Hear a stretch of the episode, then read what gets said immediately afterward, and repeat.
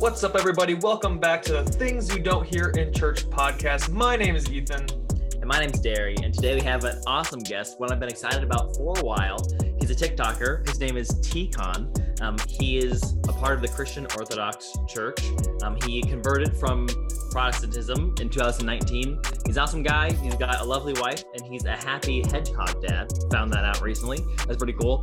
I would love to see that, actually. I don't think I've ever met anybody that has a hedgehog before, but they look super cute. Yeah, they're they're awesome pets. Uh, the, hard to find, um, and hard much harder to find vets for. But Oh, uh, yeah, I can awesome imagine. pets. And What's his name?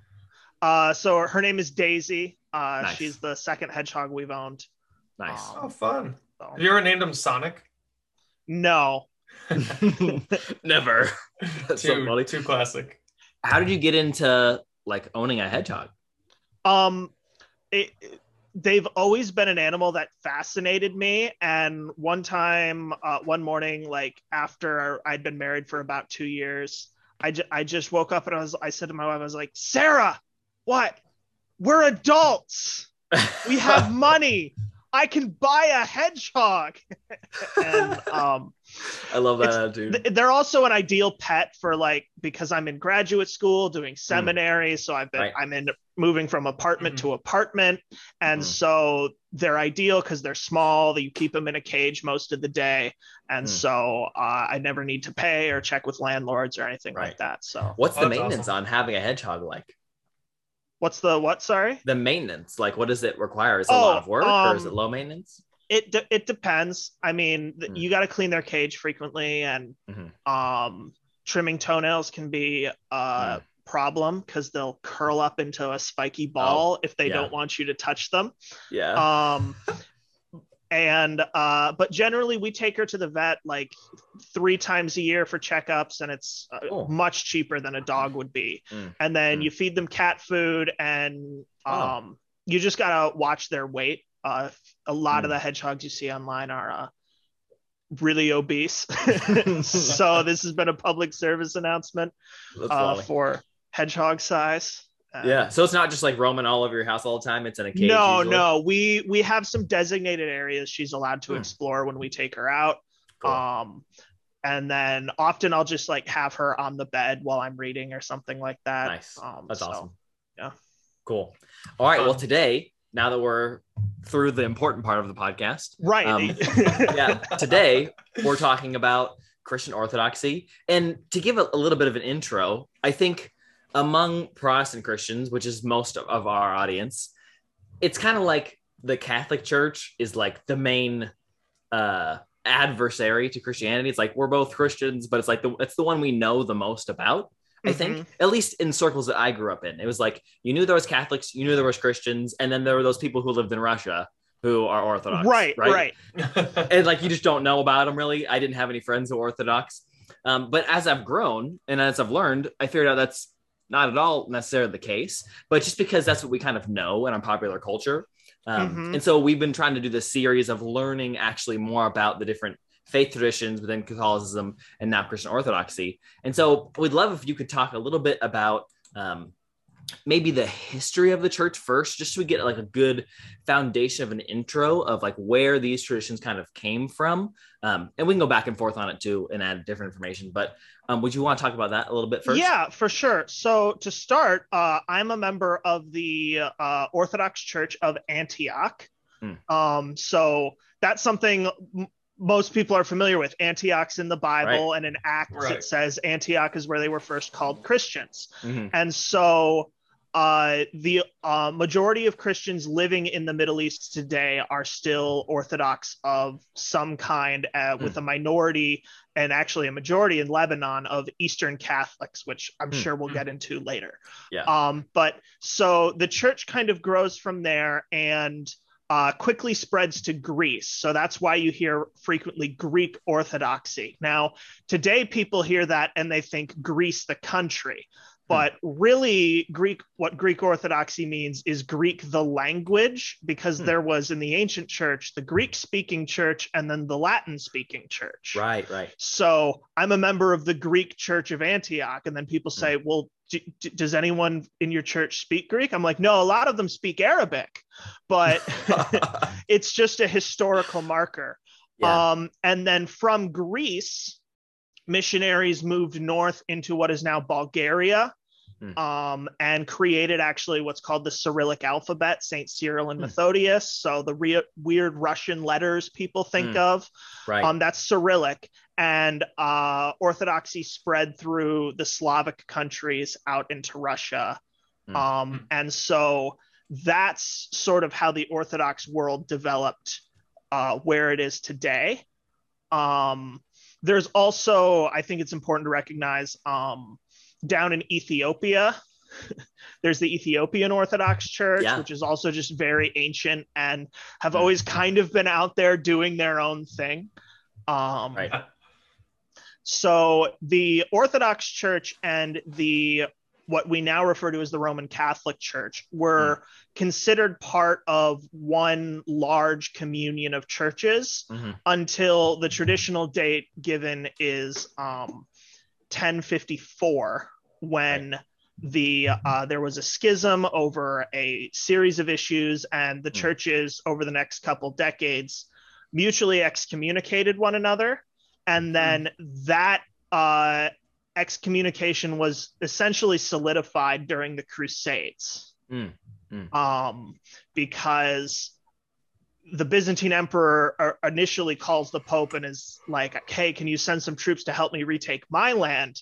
Mhm. And what the Pope does instead is call a holy war to the the um, the Holy Land in modern day uh, Israel and Palestine, Hmm. and ends up kicking a lot of Orthodox Christians out of those cities Wow. and putting his own bishops in charge. And so that sort of caused the schism to solidify in the minds of most people. And then in the Fourth Crusade, uh, Constantinople was sacked by um, Right. a group of crusaders. So Yeah, Yeah. just a little bit of schisms there. Just a little Yeah, bit of just- just a little with bit. holy wars. uh huh. yeah. Um, so that's I love that it's of called the Great Schism too. I just wish I, I have a goal, like not a goal, but it'd be, it'd be cool if in with my lifetime I was a part of something called the Great something that like people just like knew about, like the Great Schism. Like so cool to be about it that Yeah, kind of We So- could be in Keep going. another Great Depression soon, so you might get your wish. Uh, indeed. Uh oh.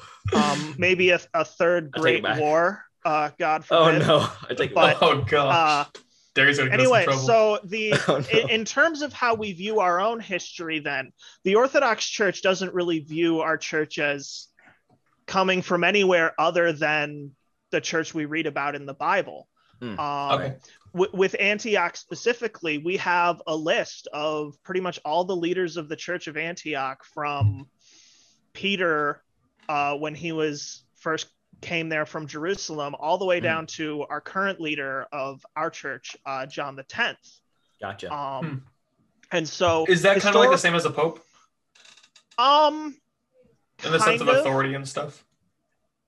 so no, not in the sense of authority the and we can um get into this a little more i guess but the orthodox Yeah. church is governed by bishops much like the roman catholic church or um, some anglican churches and methodist Right. churches have bishops Mhm. Right. um, but it it's structured a bit differently than what people think of in the um, Roman Catholic Church. So in the Roman Catholic Church, the Pope is the supreme bishop of the entire church, meaning he Okay. has immediate authority everywhere in the Roman Catholic Church, and all other bishops are subject to him. Right. In the Eastern Church, it's more of a, a model of synods. So uh, each church is headed by a uh, either a patriarch or an archbishop who serves as the president of the synod or council of bishops that meets with him. And then those bishops might go home and there might be lesser bishops around their jurisdictions. And so it's really a conciliar model of Interesting. um, church government Hmm. so a Question patriarch is a guy who sits at Oh, the yeah. top of that uh, hierarchy, but I a big difference between a patriarch and a pope is Hmm. there's a patriarch of uh, um, Constantinople still. Hmm. Uh, he's Right. called the ecumenical patriarch. He's the Hmm. figurative head of the whole Orthodox communion, but he has no authority over me as a member of the Church of Antioch Okay. Right Interesting. Th- there, there's um it's a series of independent churches all living together in communion So kind of So you like a had question, network. sorry. yeah Yeah. Okay. Hmm. Very So when it comes to like uh, papal succession, right, where Mm-hmm. you have like this line passed down, you guys kind of have that line you can trace back, but you don't have the same authority given to that necessarily that structure. Is that right? well so apostolic succession is this idea that bishops Right. now sit in the apostles Right. seat essentially and that is true of all bishops of the orthodox church everywhere Hmm. all bishops are equally successors to peter to the apostles um, and because of that they are all brothers and peers Hmm. with one another now there are precedents of honor and precedents of uh, administrative authority which is Hmm. to say someone's got to be in charge Mhm. right, of the details of keeping things uniform of Hmm. knowing when to move a bishop from one see or city to another and Mhm. so generally speaking those bishops are the bishops of cities that were the most important at a given time Hmm. and um, have also this sort of precedence of honor antioch is an example antioch is one of the oldest churches in the world and so uh, going back to very early church councils, we have basically a list of when Rome is here, he's in charge. When the Roman patriarch's not here, Constantinople's in charge. And when they're not here, A- Alexandria and Antioch are in charge. Hmm. Right. So it's sort of this idea of who's running the meeting Hmm. when we're all together.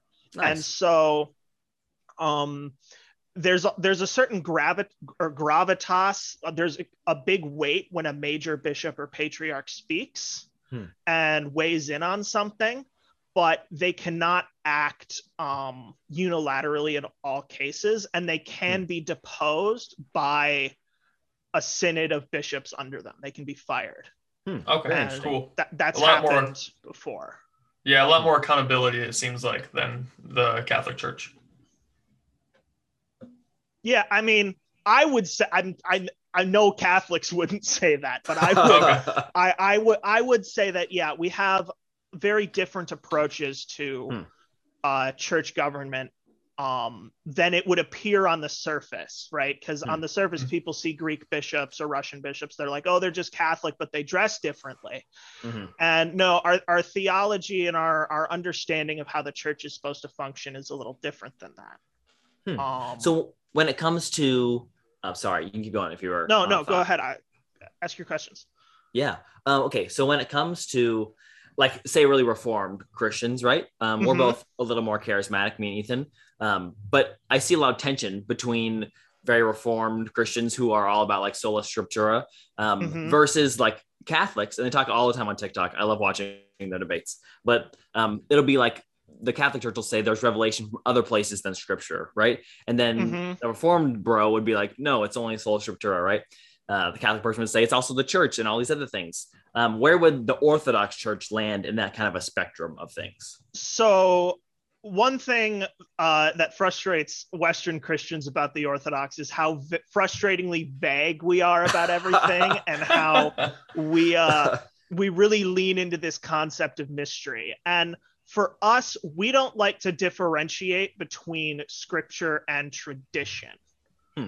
Scripture, uh, we have to for the sake of these conversations now, but it's Right. not something we like to do. It's because questions are brought to us. And so, one way I've often heard it put is uh, scripture is like the biggest jewel in the center of the crown or the ring that is Hmm. tradition Hmm. right it is held in place and guarded by that tradition and that tradition also needs the scripture in order to be valuable A- uh, think of an engagement ring where there's a setting for a diamond but it's not there that's tradition without the scriptures Hmm. right? Mhm. And think of a loose diamond and how you could lose it if you couldn't secure it to that hold, um, uh, that mounting, and keep it on your person. So that's kind of the role that tradition plays. Hmm. So there's this idea, certainly, that tradition is important and that the oral tradition of the apostles, which we believe we've preserved, Mhm. is um, important because that faith through the grace of the Holy Spirit resides in us and Hmm. illumines the scriptures for us. And that's not just a personal matter of, oh, now I can understand the scriptures because the Holy Spirit dwells in me, but Mhm. we, the church, the Holy Spirit dwells in us. And Hmm. that allows us to guard and remember the proper interpretation of Hmm. the scriptures. So that would be like the whole church has the authority to interpret the scriptures rather than um, just the like say the Catholic Church telling you what it believe like what it says. Oh, they've only done that with like six different verses. But Right. is that so, kind of what you're saying? yeah. So all um, the, the the the faith is something that is held in common by all the church. Hmm. Now, of that, the bishops are the overseers from the Greek word uh, episkopos in the New Right. Testament uh, have a special role in Hmm. that um, acti- activity. The- uh, Hmm. I guess you could say in the interpretation and, and the authoritative understanding of the faith. Hmm. But it is uh, the bishops rule with the consent of the people. And actually, when a bishop is enthroned, there's a point where everyone that you know at a wedding when it's like speak now or forever hold your Mm. peace Mm. like Mm. there is a opportunity for people to object Interesting. to um, and in weeks leading up to the enthronement so the bishop will be elected but then there will be several weeks in case people want to object and so um and that almost never happens we do we, Hmm. we do love our bishops in the orthodox church um so that yeah it's something that the church does at a whole and um the opinions of non-clergy are definitely considered and it has been recorded of non-clergy members participating in councils Hmm. giving their advice Wow. um for us also we don't have as big an idea of the development of doctrine as a Hmm. lot of western christian groups do so what can also make our mode of authority different from the catholic church is well the catholic church uh, came out in the 18 mid 1800s and said we're comp- we're proclaiming the immaculate conception of mary a dogma Right. you have Right. to believe it now for the orthodox the faith was delivered to the saints once and for all Hmm. so tradi- and this goes back to your scripture and tradition tradition is not a justification for new revelation and ongoing revelation. Hmm. the faith that was given was com- to the apostles by Hmm. christ in that especially that um 40 days before he ascends to heaven where he explains all the scriptures concerning himself. That faith is complete and sufficient. And so the tradition um guards uh, uh the, the tradition is handed down it guards the interpretations of the scriptures but it is also complete Hmm. if there's a development in doctrine we say there's a development in vocabulary Hmm. in uh, analogy in how we define things like the trinity Hmm. we for so from the moment christ you know delivers that faith to the apostles it's father son and holy spirit Mhm. now obviously we don't coin the word trinity until later it, the doctrine gets defended later Mhm. but in substance it's there Right. so So that totally makes sense. The change in vocabulary changes, not necessarily the doctrine that's like totally changing. You believe right and it's from the beginning. also you don't know what's wrong until someone says it it's this Hmm. idea that we Mhm. really only define things after a heresy gets invented and Hmm. then the church sits and thinks about it and is like is this the faith we were given and Hmm. the answer is Yeah. no but now the heretics have invented all this language so we have to create something to counteract that Okay. um, but uh, at the end of the day, faith is something more than what we can comprehend it as in terms of doctrine. Hmm. Uh, Saint Gregory of Nazianzus once said that we need to do theology in the manner of the fisherman, not in the manner of Aristotle, Oh, interesting. Hmm. which What- is this yeah. idea that Go ahead. That's exactly what I was going to ask. it's this idea that that the true theology is communion with God in prayer and sacraments, Hmm. and so the true faith of the Christian can be internalized and held by anybody, regardless of their their edu- their education and their ability to do and articulate theology academically, That's awesome. Mhm. Cool. which is What do another you guys? Oh, go ahead. Sorry, which is another reason we don't like this idea of the development of doctrine because Hmm. it's ridiculous to us to assert that someone as holy and as connected to God as the Apostle Paul or the the Theotokos, the Virgin Mary, right, did not uh, did not understand something that we later figured out with our books and with our thinking and with our words right that to Mm. apprehend to understand god is something deeper Mm. than um what we might write down of our Hmm. own Right. It kind of reminds me of like where it says like knowledge puff ups, but lo- love edifies in a sense where it's Right. like you can know a lot of things, but it doesn't mean you know God. You can know a lot of things about theology, but you haven't experienced the presence of God, perhaps. Um, for people who believe, like who are following the Orthodox tradition, what do you guys believe about? Yeah, like the Holy Spirit, uh, healings, miracles, stuff like that. Maybe speaking in tongues and like that yeah whole yeah absolutely so um the holy spirit uh the lord the giver of life uh we Hmm. love we love him very much um so the the idea of i guess this is a question about like the care kind of what are the connections to maybe like protestant charismatic movements Yeah. in terms of Mhm. spiritual gifts and this is a tradition that definitely persists um, throughout all of um, the orthodox faith down to the present day we have Hmm.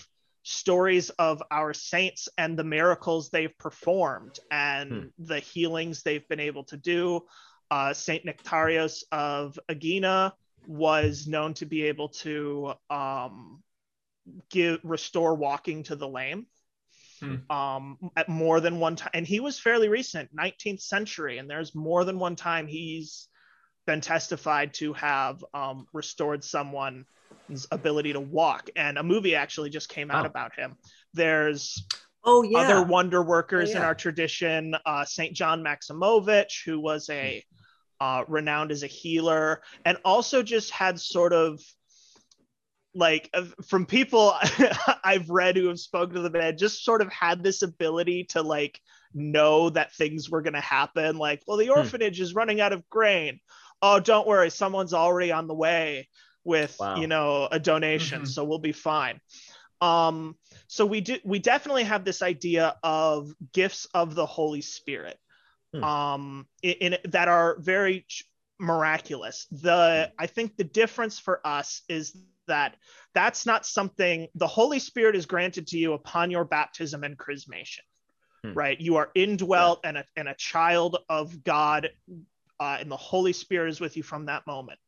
Hmm. But the Christian life is a struggle to it- it- you know let jesus take the wheel or let the Right. holy spirit take the Mhm. wheel and Oh, so there is a need to pursue sanctification Hmm. for that to really start shining through a person and so Hmm. we don't like this idea of your whi- which we you know in some i know this isn't even all charismatics but this idea that Right. like you have to speak in tongues right. Right. to like That's validate as right to, to Yeah. like validate your christian experience there's this Right. idea that um you know it's not the ability to work miracles is not something we earn through Hmm. works Mhm. but to reduce ourselves and let christ increase is still Hmm. something we must struggle for Beautifully said. and so Yeah. there's a there's a tension in orthodoxy between this idea that we don't work for or merit or earn our salvation, Hmm. but we do work. And Mhm. the working is necessary, even if it isn't about Salvific. earning. Yeah. Well, it, it, it, it see that's the, it is salvific because it increases our holiness, which is part Hmm. of salvation for us. Um, I think we would make the distinction, like at least um, with people I've usually talked to, and we'd say that's more part of your restoration or your sanctification and not part of your salvation. What would you say? Something like that. right. So we don't really differentiate between justification and Mm. uh, And sanctification. sanctification. Yeah. Um, for for one, because in the in the Greek New Testament, the word uh, I'm being put on the spot here. I think it's didaskalia, Mhm. um, that is often translated justification, is Hmm. also translated can be translated as righteousness, Hmm. right? And so to be justified in in Christ is to be made righteous, to be made into a holy one. Hmm. And Mhm. so there's this idea that they cannot be separated or at times even distinguished. Um, now, a lot of Protestants get really upset when I say that because they worry about things that the first question is always, but what about assurance? Right. Yeah, right. And I think that's absolutely a fair question. They're definitely in um, orthodoxy, like no one goes to hell on a technicality, Right. right? Right. There's not this sense that you didn't make it across the finish line, so now you're done, Mhm. right? It's too late. That there's we don't earn or work for it in that sense. Hmm. It's it's almost uh, I think a better way to put it would be it's like at being at a climbing wall. Hmm. You're not going to fall if your belayer knows what he's doing, but you do have to climb to the top. Hmm. Right? And it will take it and you get as much time and as many tries as you may need right Hmm. and the one who perseveres to the end will be saved like the apostle paul says right we have to run the Mhm. race and so um yeah there's there is a tension there um Hmm. i also like to say in a weird way i find it more comforting to not have to not be given assurance that's based on something i only i can know. This Mhm. idea that well if you know if you have faith you will be saved right? And you can know that in your own mind. The problem is is i doubt what i know all the time right? I i doubt the you know what i don't doubt is god's perfect love and mercy. And so i would much rather say i don't know how he's going to judge me but i do trust that however he judges me will be perfectly loving and merciful Hmm. So with that statement they Interesting. just said, would it could someone then say that you guys don't necessarily have assurance of faith because you just said you don't know how he's going to judge you, or is that just more of like a it's improper in our view to stand up and say, I know what my final destination is. I know what my reward will be, okay? right? Because the last judgment hasn't happened yet. And Christ is very clear that we will be judged according to our works, the good and Mhm. the bad. That's a direct quote. Hmm. Right. And that doesn't, eh, there's a tension there between that and all who call upon the name of the Lord Jesus will be saved. But Hmm. there's this sense that we are not to presume upon the eternal destination of any person, including ourselves.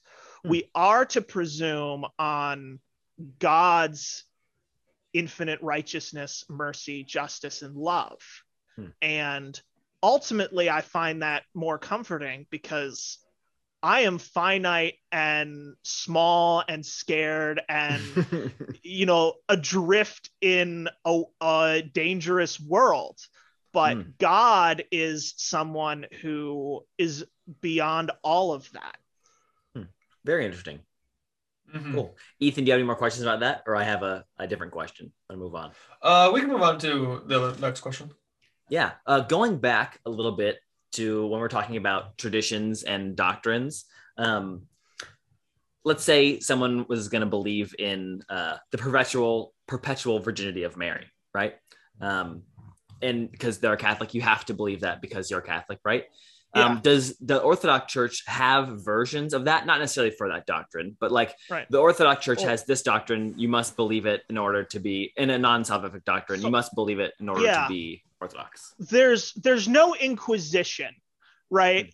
Uh, there's one of my favorite sayings is you're allowed to be Orthodox and to be wrong. Nice. And particularly, people will come to me and ask me, well, what about um you know like what if i don't believe in the the bodily assumption of the virgin mary right, right? which is something we believe because catholics leave it open whether she died or not in the orthodox mm. like we're like no she definitely died right that happened but then according to our tradition her her body was assumed later hmm. um because thomas couldn't be there at the time and then came later and hmm. her body was gone because he was always late for everything. Right. Um, That's where but, our Christian tradition got um, yeah. the, in the habit of never being on time for things. exactly. Yeah. um, Dang it, Thomas. So there's this sense that like, well, you're you're allowed to have doubts or hmm. struggle with some of the things the church teaches, but the, that hmm. doesn't mean the church doesn't teach them. Right. And um, there are a lot of the in terms of if there's a list of what you have to believe, mm. there's and this is actually a Latin phrase, but it's a phrase called uh, lex orandi lex uh, credendi, which is the law of what is prayed is the law of what is believed, mm. and so you need to be able to pray the services of the church sincerely and there mm. there is doctrine in that um, the big thing, if there is one thing that I can point to and say, every single part of this must be believed without question, it's the Nicene Creed. Right. Awesome. Which we actually call the symbol of the faith. Hmm. hmm. Right. That is, and I, I say to non Orthodox Christians, uh, when it comes to like unity and stuff like hmm. that, well, if you if you adhere to the Nicene Creed, you're 85% of the way there. You have yeah. a B plus like as far as we're concerned because yeah. the nicene creed over the course of two councils was constructed to combat these really dangerous mm. corruptions of the faith and things that persist in some groups to these uh, to this day yeah and so that's a very important thing to us uh, when it comes to the perpetual virginity that's something that's said in our services and our uh, a lot of our hymns um, the holy immaculate uh, ever Virgin Mary. Um, mm-hmm. What does perpe- perpetual virginity mean? So that means that the Theotokos, the Virgin Mary, remained a virgin after giving birth to Christ. Mm-hmm. Oh, what do you guys do with James being Jesus's brother then? That's a good question. Um, so actually, there's a lot of great writing about this, not only from our guys, but also is uh, some of the early Protestant reformers. It's very mm. late in Christian history that the perpetual virginity stops being believed in. Hmm. Um, okay. And in fact, the first generation of Protestant reformers even defended it um, to some level. So, for starters, um, Greek and Hebrew are play it a little looser with familial terms hmm. than maybe English does and hmm. so it is generally believed that the brothers of the brothers and sisters of christ were joseph's from a previous marriage hmm. oh um, interesting and one of the things that's pointed to for this is when christ is dying on the cross he puts john in charge of taking care of his mother mm-hmm. which he wouldn't have had to do if his mother had if other Joseph children or oh, if yeah, joseph was point, there so the, the idea culture. is then Joseph died at that point, and his children wow. feel no, they have no obligation to care for Mary because, um, right, she's That's not their mother. So the, and there's more to it than that and it, it's a Right. very ancient tradition defended uh, in writing as early on as um, the third century Mhm. um, and quite widely and universally uh, believed um, until more recent times. Hmm. Um, and then also the uh, so brother could mean half brother, it can mean brother-in-law, it can mean um, i- in many often it could mean cousin.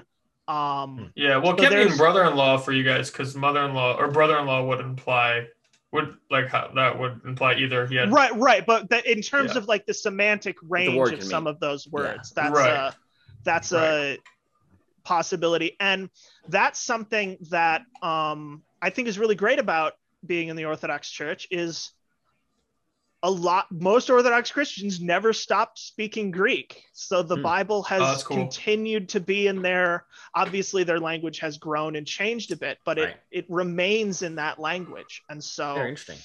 Mhm. What is the perpetual? Just like not to spend a lot of time on this, but right really quick for our listeners, what is the significance, the perpetual virginity of Mary to So- the Orthodox Church? the significance because people that what makes people back away from it is this idea that Mary needs to have remained a virgin because they feel like we're saying that sex is bad otherwise, right? And that's not what we're saying. What we are saying is that throughout the scriptures, God establishes certain uh, standards of purity in order to for him to be in order to approach, right? And specifically, Mary is the Ark of the Covenant even more than the Ark of the Covenant was, right? Hmm. And the Ark of the Covenant is an object so holy, so full of God's presence that people who touched it died, Hmm.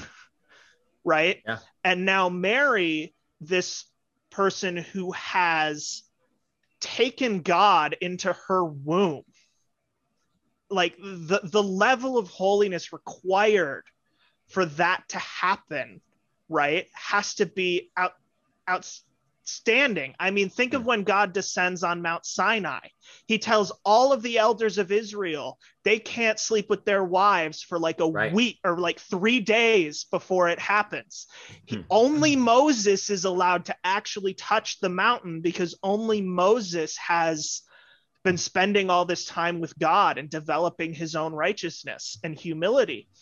Hmm. And so afterwards, that she becomes so completely sanctified by the act of carrying God in her womb and giving birth to God, um, which is what we say. She is Theotokos, the one who gave birth to God, which is not to say that she existed before God, but is to say that Jesus Christ is God in the Mm. fullness of his person and he was born of her. So by calling her that, we're actually making a statement about Christ Interesting. because we don't Hmm. want to divide his humanity from his divinity, Right. though we do want to distinguish them. Hmm. Um, right, right. but but anyway so going back it's an important doctrine um because the tradition has handed it down and because of this idea that she became sanctified forever as the new ark of the covenant and Mm. the, it the perpetual virginity is due to the uniqueness of that role that she took Very interesting. Cool. Mhm. Ethan, you have any questions on that? Um, I was I had never heard of the idea of her being the like a, a type of an ark of- of the covenant, but I understand how that um can be thought of. The typology is very similar. Yeah, typology, like you know, you house uh, like the, t- the ark didn't house God, it housed like the presence, but is the presence different than God Himself? Maybe because he right tells right there's Moses, "Go there's on, a I'll whole rabbit presence," hole we can go down No, to, yeah. to- with But um, yeah it's a it's a really neat uh insight that I, I never looked at before um but yeah i just i don't know if there's i understand why people believe that she's a perpetual virgin. I just wouldn't say that i necessarily am there off the bat obviously in like five minutes. But um, right right. You just heard of this Yeah, idea. Yeah. it's yeah um, definitely like good point with the um whole patriarch the whole like patriarchal culture and like the widows not wouldn't have anyone to take care of them. So if Jesus delegates someone, it's like, oh, that's a kind of a lot about like just knowing the culture opens up this whole door to yeah what her um and was. this is this is also actually uh in our icons uh which we have lots of icons um of the flight into egypt you always we always have a little james in the background tending to Oh, the nice. donkey That's funny. um Mhm. which uh, is is again just part of that how that tradition persists um Hmm. in our Cool. faith so cool. Yeah. So, um, uh, maybe we should have asked this at the beginning of the podcast, but in brief, what was your transition from Protestantism into uh, Orthodoxy? That's exactly what I wanted to ask. Yeah, so um I was raised uh Dutch Reformed, uh Hmm. Christian Reformed Church in North America and um if you have any listeners in the Grand Rapids area, I wonder if any will recognize me. But um so We do. So Oh, great, wonderful. um, so I was raised in that uh, environment, and I was raised in a very th- theology was the family business. My grandpa was a reformed minister. His father was a reformed minister. Hmm. Uh, lots of my dad liked to thought thought he broke the cycle until I came to him one day, and I was like, I think God wants me to go to seminary, Dad, and he was like, No.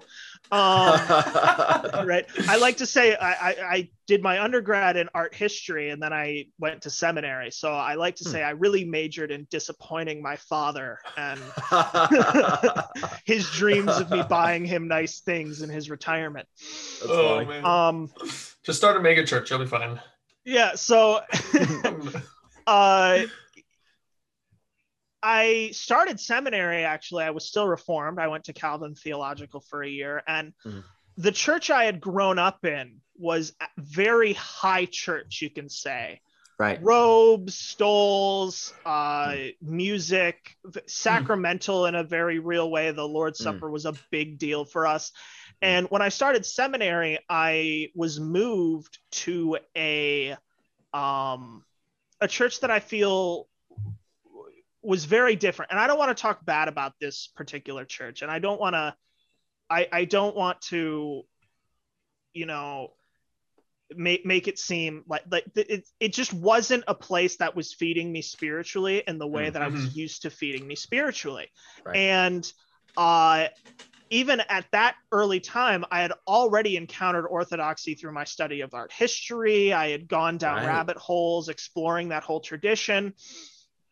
Um, and so to get my sort of liturgical fix, uh, because I had to be in church at that church on Sunday because I was a seminarian, I would sneak off to the local Orthodox church for their Saturday night vespers That's funny.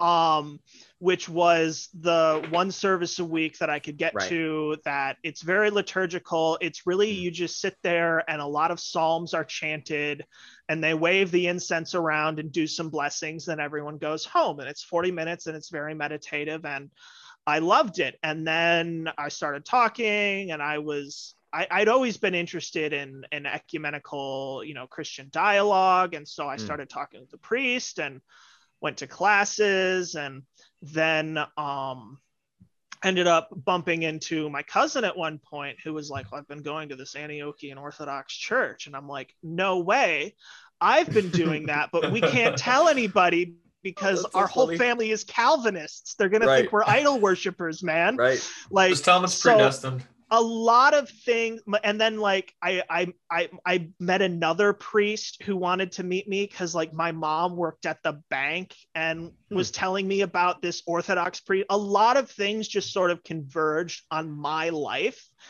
Mhm. in a very uh peculiar and distinctive way that uh at, we were going home from dinner with my cousin and his family one night and i just said to my wife i was like we've got to we've we've we've got to become orthodox. And she was like absolutely. Um How's that process with your wife? she she's she's much holier and more intuitive than i am. She got there and was like this is it. This is how this is the throne room that god needs to be worshiped in for her. This was f- for her it, our churches are very decorated and there's a lot of Mm. bells and whistles but for her that that was a moment uh, whereas me i was like so ingrained in calvinism like i don't know how i feel about the pictures she was like this is how we worship our king yeah. right we Mm. like I love that. we we actually bow in the orthodox church. Right? I love think of. I, I and i now i think back and i say how many times growing up protestant did i read verses about bowing before god in prayer? Hmm. and never once did it. Yeah. right? And so and, and that's sort of the the chronology of it. Obviously in my own interior life there was a lot of wrestling with doctrines i had been taught to reject. There was a lot of uh thinking about the implications for my career um Right. the implications for where i was going to go to seminary instead because i didn't want to give up my education Mhm. um, and all of those have more or less uh, shaken out for uh, the good of those who love him, uh, myself and my wife. Um, and it's it's not that it hasn't been a struggle, but also it's important, I think, to understand that it conversion isn't just a matter of being convinced Hmm. of the doctrines Hmm, of course. it's not like someone sat and and i don't like to think that any that it should come down to that for anyone because we're all doomed if our one guide for truth and our only measure of truth is someone being able to convince me of something Hmm. right because there are smart people out there and people far smarter than me who remain protestant or Hmm. are catholic or are Right. Muslims for or Buddhists for that matter. I'm not going to sit on the put myself on the top of the mountain and say I figured it all out. Mhm. Um, there needs to be an encounter with God, an encounter with God's love and with His Spirit, and Definitely. a, a melting of the heart. And for me, that occurred in such a visceral way Wow. in the Orthodox Church, and awesome. I can't imagine being anywhere else. And it was it was such a change in my um i- i- in my heart that I I almost don't remember being anything else. Um yeah. I, I think back to le- to when I was in high school or early in college in West Michigan. I'm like, I can't believe some of the stuff I believed, or like how I thought um, about faith. It's it's a Hmm. very it, it's a total switching of the mindset, Yeah. and so Yeah. What That's gotta be was crazy. the what were like maybe the two biggest changes from become going from Calvinism to Orthodoxy? Like so theologically in mindset, like, oh my gosh. the two biggest things are first and foremost the whole theory and model of Christ's atonement is Hmm. completely different. Hmm. So Calvinism, and this is uh, I'm going to give Calvinist listeners don't don't message me and yell at me about. I know this is a simplistic statement of it. We have quite a few. Um, That's okay. But- we make fun of it all the time. I know I went to Calvin. I understand, but Yeah. the Calvinist view of penal substitutionary atonement is Hmm. God has to punish someone for sin. Mhm. So he punishes Christ. Hmm. And that's something that you hear a lot in evangelical, that's sort of spread throughout all evangelical rhetoric in Right. um, the the United States, especially. And that is something that in the history of theology is developed quite late. Mhm. Um, you have one or two, if you really go and quote mine the early church fathers, Mhm. you can find a few statements here or there that allude to something like that. But Mhm. it's not until John Calvin actually, when someone sits down and writes a systematic exposition of this is how we are saved. Hmm. And we even reject a slightly, or tend to reject a slightly toned down version of that that the Catholics hold to, which is Anselm's model of Hmm. substitution. This idea that Christ paid a debt of honor to God, to his Father, that we could not pay. Hmm. And we don't th- th- this model of the atonement is first of all was not the primary model of the atonement in the early church um, and if people are interested in reading on this highly recommend uh, on the incarnation by saint athanasius and if you're afraid of it the introduction is published by, is written by cs lewis Wow. so Awesome. there's there's the uh to ease the, The evangelicals in um By who's it by again? Uh, Saint Athanasius and uh, the one by Saint Vladimir Seminary Press, uh, translated by Father John Behr, is very good and quite affordable as far as cool. ancient church writings go. Hmm.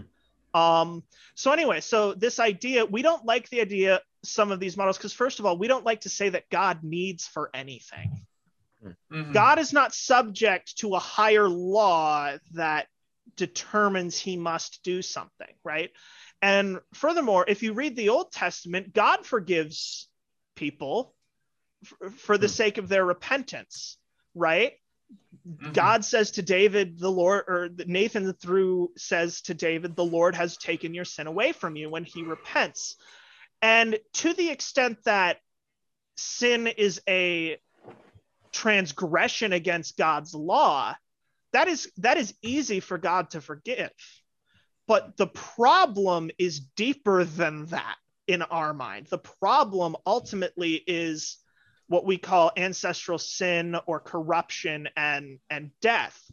Hmm. That in our theology, you could theoretically go your whole life, never sin, you would still die.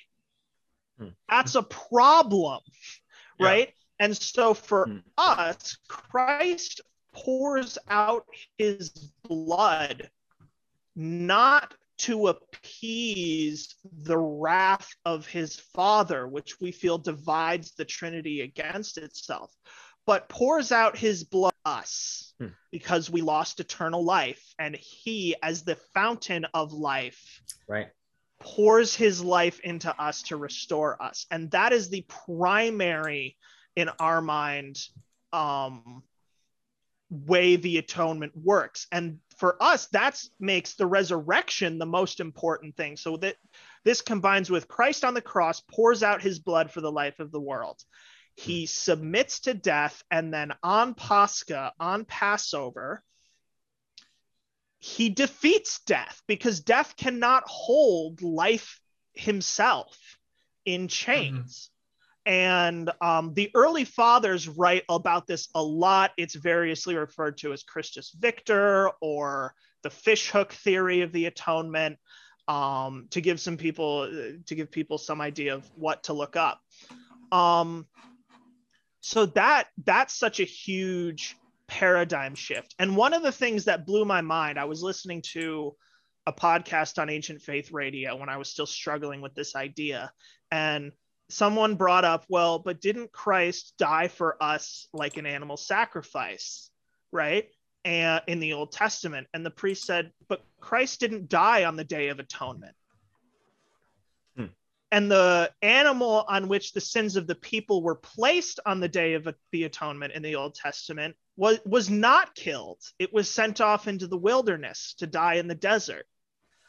Christ dies on Passover, and the Passover lambs die at a moment that frees God's people from slavery, Yeah. Very interesting. right? No- and protects them from the wrath that is being poured out against those who are not God's people. It is the Passover lamb does not atone for the sins of the Israelites. Hmm. And so for Christ to be our Passover lamb is that that blew my mind when I heard that. So that's my pitch for Orthodox theory of the atonement. Um, I know I, but uh, I've already warned. Obviously, there's more to this than being able to convince people Right.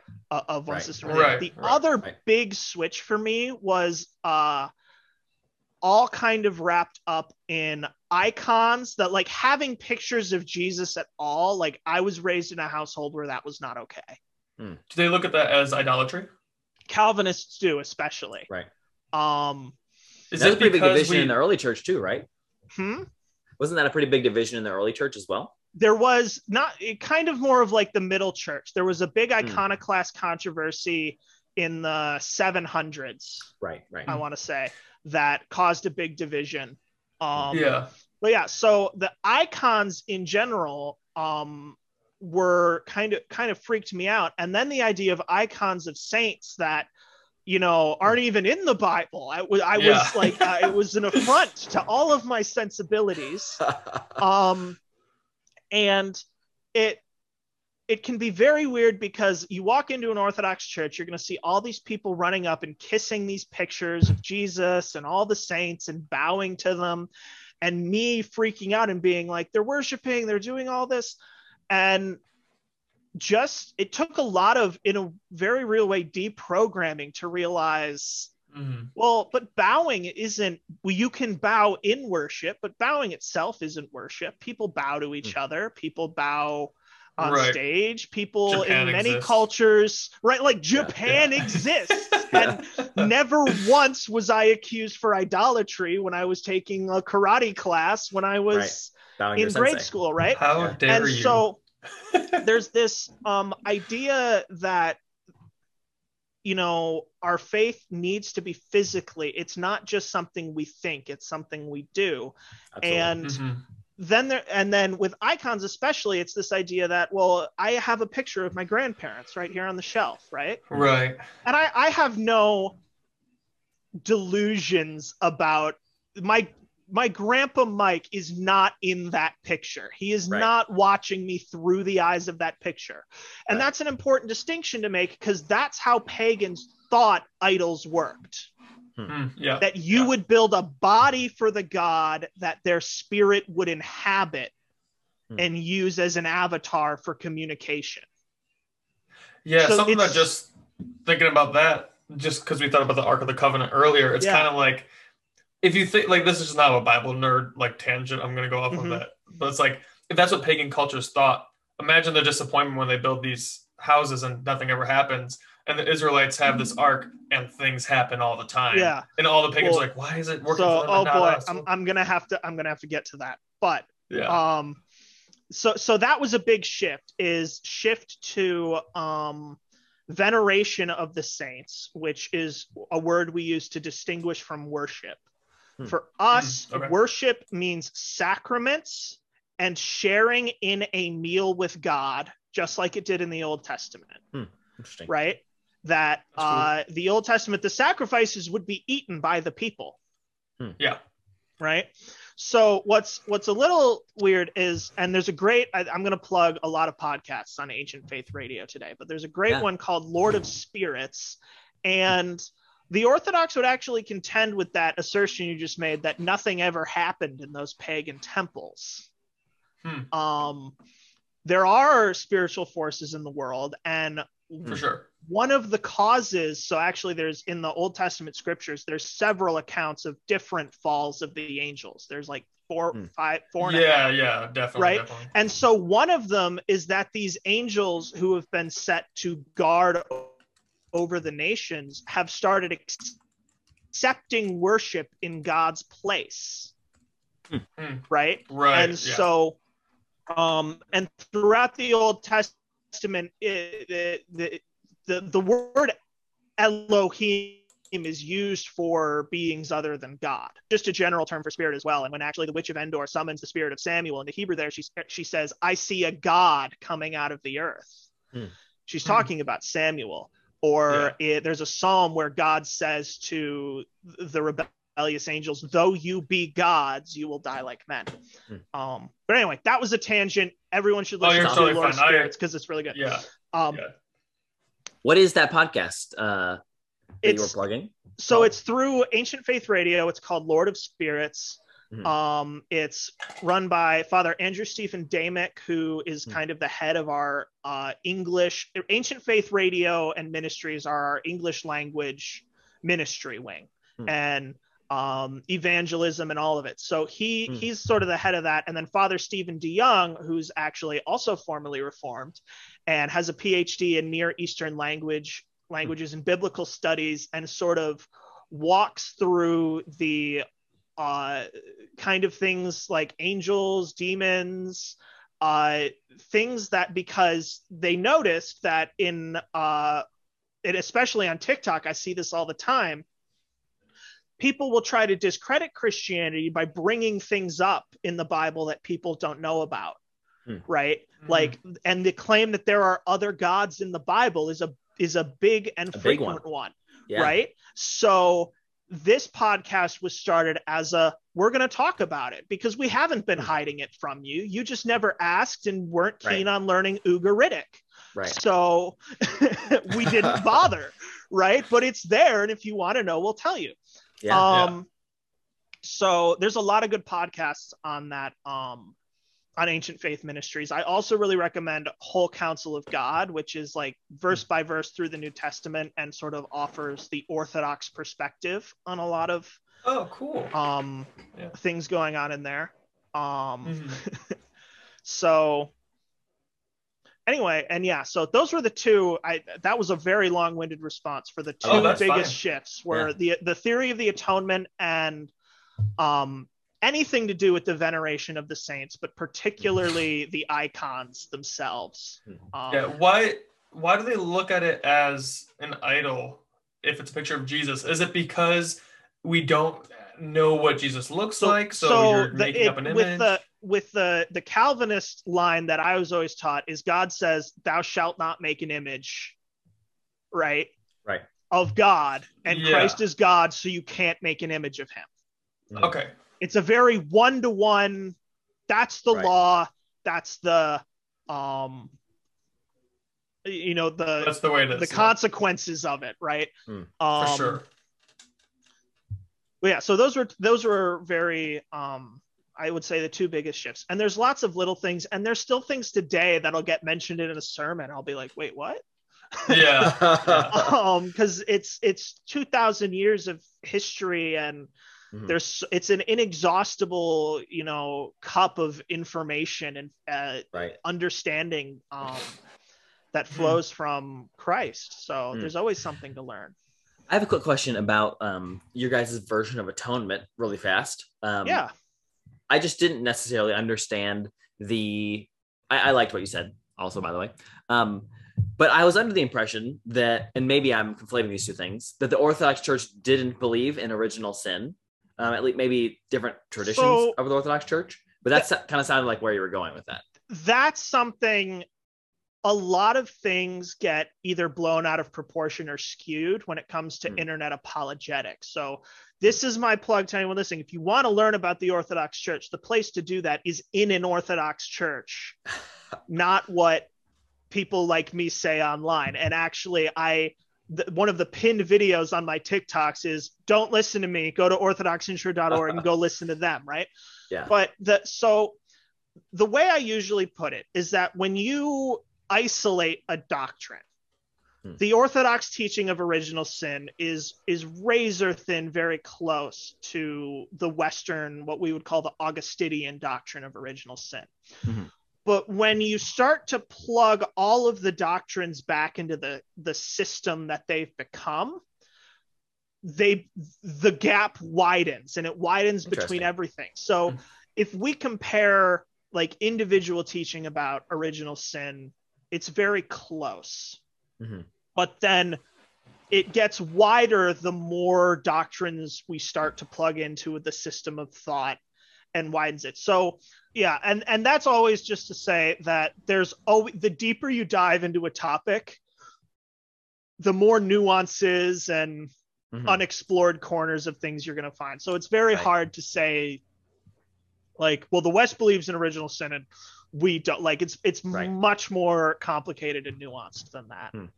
Very um, interesting. Cool. So I think kind of coming to the end of our show a little bit, or at least the the last half, we'd love to talk a little bit about um, unity between the body. One thing that I've loved that TikTok has done, um, not that there didn't used to be a lot of content on all of these subjects before, and that you could mm-hmm. go out and, and research and look up like what someone who's Protestant believes or Catholic or Orthodox, but what TikTok has done is made it so much easier to have online conversations and be exposed to different traditions of belief and it's mm-hmm. i think led to a lot of people converting in different directions which I think is very interesting, but also leading to a lot of people just understanding and have a knowledge, having a knowledge of what other traditions believe. Because I think even though this is a very kind of cult like mindset, I think a lot of people have this where, like, if you don't believe my tradition of Christianity, like, are you really going to heaven? I'm not sure because I don't really understand like what you believe, kind of a thing. Yeah. At least that's for like a lot of Protestants. But I think that narrative or that mindset is changing a lot as a lot of people are becoming more informed on a lot of the different topics of belief between the different traditions. Um, what do you think is happening in that evolution of that space? Is it leading towards more unity? Is there anything we can do to Yeah, lead towards so more unity? That kind the, of thing. the the Orthodox sort of hold uh, again two things in tension, which is on one hand, like we're not budging from our faith. Yeah. Um, we we do have very real and very um, explicit claims to a unique authority that we ground in the history of our church Mm, yeah. right that um comes with the idea of apostolic succession Right. uh, and all of that and so but at the same time we do have a saying uh, along the lines of we know where the church is but not where it is not Hmm. um and along with that we have many of our our greatest saints and theologians have basically said uh someone once approached um I forget which one because all of the all of the Greek monks just sort of dance back and forth in my mind. But some someone approached one a, a monastic elder and said, "I'm worried about the heterodox. I'm worried about the non-orthodox Christians." Right. And the elder basically said, "Why would you worry about them? They have a savior who loves them and desires that every human being will be saved. Mhm. They'll be fine. You worry Yeah. about you." Right? That's beautiful. and there is a greater burden that comes with believing that you you are responsible now for something that's been revealed to your heart and which means we're pretty severe about leaving orthodoxy but Mm. not about those who are just outside of it Right. um at on the other hand the orthodox far more so than the roman catholic church has always been willing to engage in ecumenical dialogue we Mm. Were uh, participants in the world council of churches from the founding Hmm. of that movement in the 1950s Mhm. um, my own saint, Saint Tikhon of Moscow, uh, when he was Archbishop of North America, um, was very close with a number of Episcopalian bishops Hmm. um, and wrote letters back and forth and explored this idea. So, especially with other what we might call apostolic churches, Hmm. uh, the Roman Catholics, the Anglicans, the Methodists, Hmm.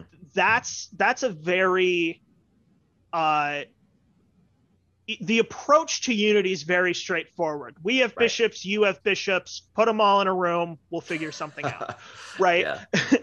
Um with the non-denominational movement and uh, smaller evangelical denominations and such, it's much more difficult. One thing we like to say is that we're not non-denominational, we're pre-denominational. Hmm.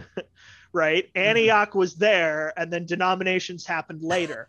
um in terms of Yeah. unity that that's not to say that we don't in, believe that other people aren't christians Hmm. um and i said earlier a big movement towards unity that and this is my personal opinion but one i find that is shared by many the biggest battle right now is the integrity of what's proclaimed in the nicene creed Yeah. right? That means Mhm. educating people, understanding what the Trinity is. What's very nerve wracking to me is you look at some of the surveys, especially in North America among evangelicals, Mhm. and there's a lot of ancient doctrines that have slipped through the cracks that the Yeah. ortho like that every orthodox christian knows Mhm. because we say it all the time in our services we sing it we and so and this has to do with the nature of Christ being fully human and fully divine, being a, Mhm. being part of the Trinity, but also simple things like like the idea in the United States that you die and your spirit goes to heaven and that's it. Mhm. Which for us is like, no, Nicene Creed. I believe in the resurrection of the dead and the life of the world to come. Mhm. I believe I will return in this body. Hmm. Right? That dying and going to heaven is not the point. The restoration of the world is the point. Right. And right. so the Nicene Creed really gets you like 85% of the way there. And we're Yeah. far more open to dialogue with groups. Even a lot of my greatest friends on TikTok are uh, like Nerdy Priest.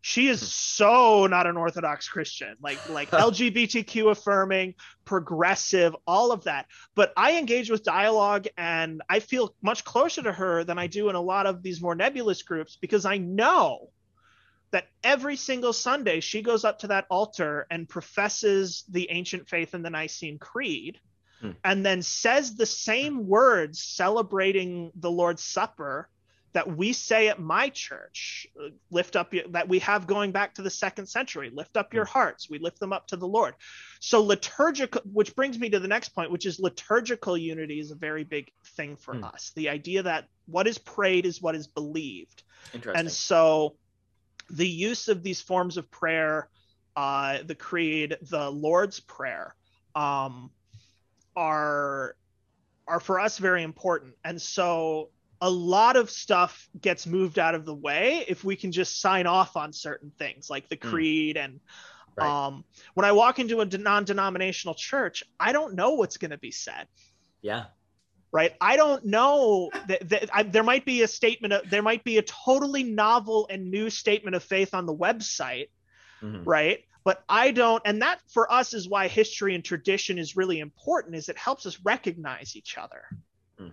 right Mhm. even if there's disagreement right we rec- like recognizes like um i would say there's so yeah so there's there's definitely room for cooperation there is i there is not a sense that oh in 50 or even 100 years we can have a big meeting and we'll work everything out and all Uh, yeah. recognize each other as right or something Right. there is a sense i think that we recognize the potential to grow back together schisms don't happen overnight the church Yeah. doesn't divide overnight it is Mhm. it grows apart and in estrangement Mhm. over time and so Mhm. I think one of the biggest points in unity is um, being conscious of our need to grow back together. And that means Mm. living among each other and Right. loving each other. And um, at some points, even agreeing not to proselytize each other anymore um, yeah. which Yeah. is if if you I don't know if you guys have seen my video, we get very upset when Protestants do mission work in like Egypt because Mhm. there's a lot of Orthodox Christians in Egypt who are suffering, Mhm. right? And we I did don't see your video on that. Yeah. yeah so but so anyway so there's the concrete steps that have to be taken for unity are Mm. a personal striving towards love towards recognition Yeah. and towards humility it's not for me to walk it's not my place to walk into a non-denominational church and do my own version of bible thumping and explain why they're wrong about everything it's my purpose Mhm. to in humility validate everything i believe Mhm. um is right while while sticking to my guns in matters i think are important if i'm pressed on them Yeah. but That's awesome. yeah so I think that was that was mostly what I was going towards. Um, I when I say unity, I don't mean like we all need to become the same thing again necessarily. Although Mhm. I'm sure every leader of every denomination or uh, tradition would want that to happen, right? But that's that mutual respect and even understanding to gain that respect. I think is is part of the unity and even living together and not proselytizing each other and stuff like that. I think that is beautiful. That's awesome. And when you're talking about um, like not really knowing if non-denominational people or a lot of them would even uh, be able to affirm the Nicene Creed. I think that's like totally accurate. I think it's due not to a disagreement in the creed, but just an unawareness of what Yeah. people believe. It- you know what I, mean? I, I think you're absolutely right. Like, I'm not saying that everyone who doesn't know about it denies the Trinity, right? But Right, it's right. frustrating that we have this shorthand to identify Mm. each other Mm. and that people are forgetting what these were. Like, people are like, well, no creed but the Bible. Well, like, Mm. okay, I understand. No creed but the Bible is a creed, It's a first creed, of all. yeah, yeah. Um, but second of all, like, but the Bible's really long and people disagree about it. So for Yeah. the sake of communication, we devised some really cool short little documents right that called creeds. um help us work out. And yeah, especially when it comes, I, it's such a hard question to answer because Hmm. when an Anglican or a Roman Catholic asks me that question, I'm like, absolutely, we want unity again. We got to keep having our bishops meet and figure out how to be one church again, Yeah. right?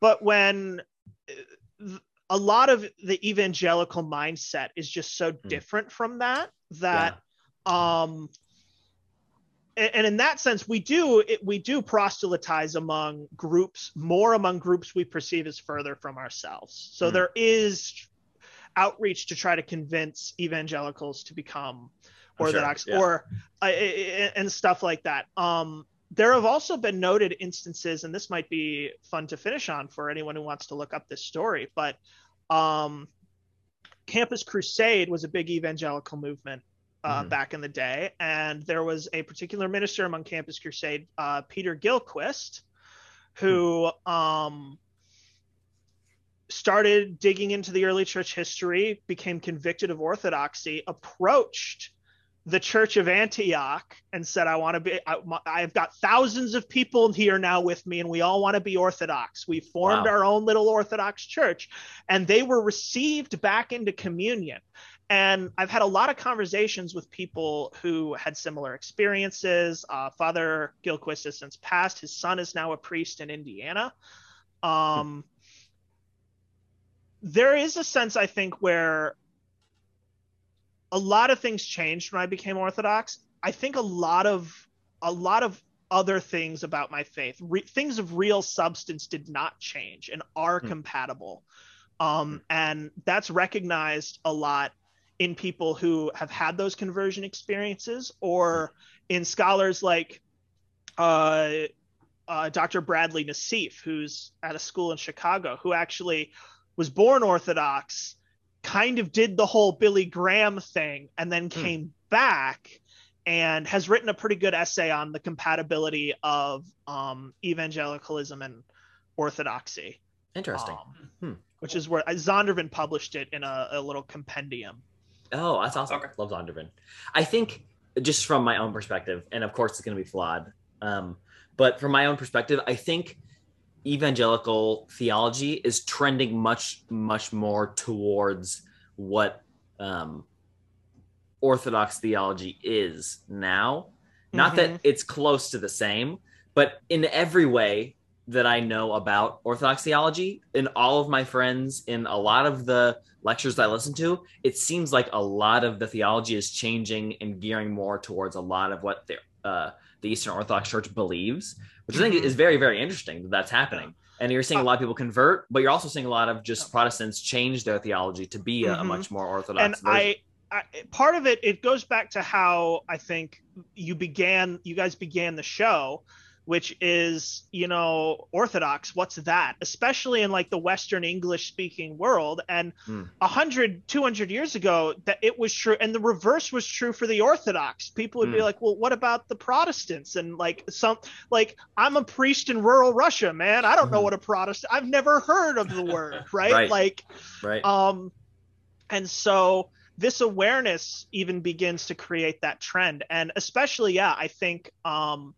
in a lot of really different areas of theology and of faith and Hmm. of practice i we've seen um western theology begin to trend east as this communication opens a treasure trove of ideas yeah. uh, that the West hadn't been exposed to in so long. And in the reverse, I will say we we will stick to our own theology, but we are wholly willing to take on cool practices and the work of Western Christians. Mhm. I've got a rosary right here. Mhm. All the prayers on the rosary are things that Orthodox Christians say, but the rosary was not a practice of ours until we adopted it from the Catholics because we were like, Yeah. hey, that's cool. yeah. Um, Man, I wish we had a or with where or with like bible translation so much good has come from the work of faithful protestants to translate the bible into languages and that's always an ideal that the orthodox shared the translation of the bible into the spoken language of the people and so when we got to north america uh, we were like well people always ask me, is there an Orthodox translation of the Bible? Well, no, because it was already done for us. Right. And in fact, not only that, it was a smorgasbord. We had our pick. Mhm. And there are Orthodox footnotes to explain the Orthodox interpretation of the scriptures. Hmm. But that's a different thing. So, yeah, there's unity, especially in, I think, a lot of um, good that uh, has been worked in the West that Orthodoxy is discovering. Uh, things like Bible translating, pastoral ministry, and ideas of chaplaincy that are that Hmm. I've learned a lot about since coming to seminary that st- were pioneered by Western clergy. Mhm. Um, so That's awesome. Yeah, I think a lot of unity is can be had through like you were getting at earlier, this idea of just humble, like, hey, I don't know everything, but I know what I know, and I can probably learn something from you, mhm. right? And that idea of just being very open to have conversations like this, right? Like, if we never had you on to talk about orthodoxy, we might not know what orthodoxy is, and might then un- will unknowingly pass a judgment on it. You know, like Mhm. oh, orthodoxy is this old tradition that people don't do anymore. It's we know better now, but it's like, well, we probably have something to learn from really serious tradition. And so I think a lot of it also has uh, come down to open conversations, which the age of technology we live in um, presents us with. yeah. Cool. Well, anybody want to say anything else before we end? I know we have one last question that then we usually talk about, but anything else? All right. Yeah, I'm cool. nervous now. What's the on our- question you ask everybody? Well, we forgot last time, the first time we ever forgot, the last episode we did, but we're not this time. Okay. So you are locked in a gladiator ring, Okay. and there is a predatory animal in that ring that wants to kill you. The thing that you get to decide is what is the largest predatory animal that you think that you could take down in a fight to the death and you get to choose one melee weapon that isn't very modern. So like you can't choose a chainsaw or something, but just like a kind of a traditional melee weapon. What do you think is the biggest predatory animal you could face in that gladi- gladiator All right, ring? So Realistic before- ones too. So not I'll- I'll, I'll entertain the question, but first I gotta I gotta mention, in the words of Saint Ignatius of Antioch, if I'm in the arena for being a Christian, let the lions eat me, man. Yeah, I'll become truly human. yeah, Uh, which he wrote as he was being marched to his death in the right. the, the ring. But anyway, wow. um, oh goodness, For example, Ethan always says um, a dagger and a hyena, and we've had some people say uh, like spears and bears. I usually say, so spear is definitely it because on, let's go." the spear is designed for someone who doesn't know how to use melee weapons Yep. to be able to be fairly competent with Point click. right away Yeah. and it lets me keep my distance um, and spear hunting bears is still legal in canada where my family is from and Wow. happens very rarely and then someone's like i'm gonna do it and it's like fine you're allowed to but it's dumb yeah um, so spear, it's some kind of predatory animal. I'm not sure I want to mess around with any big cats. mm-hmm. Uh I'd be willing I, I think either one of your smaller species of bears, Wow, but Like, not a big I- cat. Hmm, but not a big cat. No, I don't Oh. want to I don't want to mess around with big cats. They're Okay. they're, They're terrifying. terrifying and they had like a bear can't jump that far. right?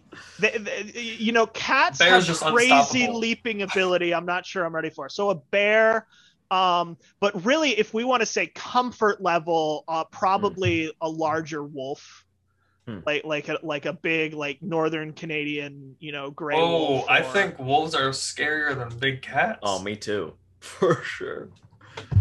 That's I a think answer, it's because of the amount of Discovery Channel I've watched. They usually center more on cats than they do wolves, so I just don't know a lot about them. But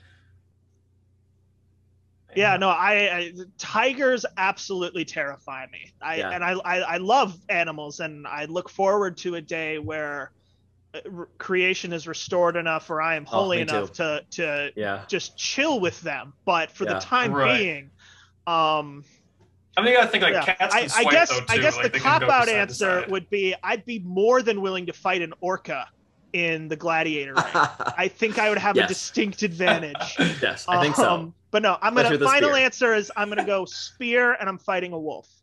Cool. Good answer. Right on. That's a great You're one. a brave man. Yeah. Yeah. Well, Tikhon, we've had a great time talking to you. I've really enjoyed it myself. I'm sure Ethan has as well. If you ever want to come back on, you're definitely welcome to come on. yeah, let, well, let me know if you guys more. ever want to talk again, or you need more content, or there's uh, y- y- there's other questions you have about Orthodoxy or Christian history in general, which I've studied a lot too much. Oh yeah, yeah. We Um, love Christian history, and we've done a couple episodes on it. But I'm sure we'd love to do something more in the future. There's so much you can go over within Yeah. all of Christian Mhm. history. We can always have more episodes on that. Yeah. That's awesome. Maybe Cool. we'll have if everybody you like- and Matt on. I was Oh, like, that we'll would be you and Matt fun. I'd love we'll- to do a podcast. You guys will talk we about. Used, we used to do some live streams on Twitch together with a group of other guys. Wow, TikTok, that's so, awesome. Oh, That's I'd. I'd love to be on with Matt again, so that would be great. Cool. Cool. So, for everybody listening, thank you so much. You can check us out pretty much everywhere Instagram, YouTube, TikTok, all those places. Hope you have a great day. You enjoyed the podcast, and we'll see you again next week.